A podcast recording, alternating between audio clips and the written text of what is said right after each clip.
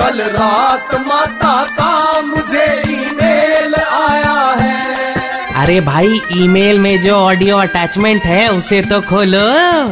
हाँ तो मैं क्या कह रही थी, सभी भक्तों को महाशिवरात्रि की शुभकामनाएं। भोले बाबा सबका बेड़ा पार लगाएं।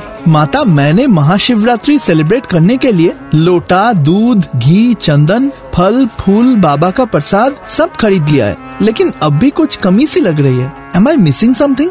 अरे वांगड़ू सब कुछ तो ले ही लिया है, बस एक सांप की कमी है, लाकर अपने गले में डाल ले। खैर कल रात मेरे पुराने भक्त जोगिंदर का कॉल आया था, कह रहा था माता भोले बाबा की असीम अनुकंपा से अब जाकर 50 की उम्र में मनपसंद लड़की मिली है, जिससे मेरी शादी होने वाली है।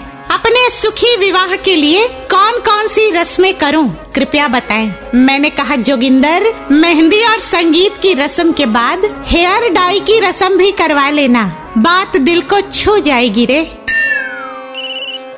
माता आपके भक्त विनय कुमार झा का कॉल है फ्रॉम बिहार। 16 सोमवार व्रत करने के बाद इनकी शादी फिक्स हुई है, लेकिन इनके शादीशुदा दोस्त इनसे कह रहे हैं कि शादी के लड्डू जो खाए वो बाद में पछताए। Jha ji is totally confused. इससे कह दे भोले बाबा का आशीर्वाद समझकर चुपचाप शादी कर ले, क्योंकि शादी के लड्डू खाकर वो पछताते हैं जिनकी नजर अपने लड्डू पे कम और दूसरों की रसमलाई पर ज्यादा होती है, समझा। दूल्हे का सेहरा सुहाना लगता है। माता का ईमेल बाउंस हो गया। Just download and install the red FM India app फिर से सुनने के लिए।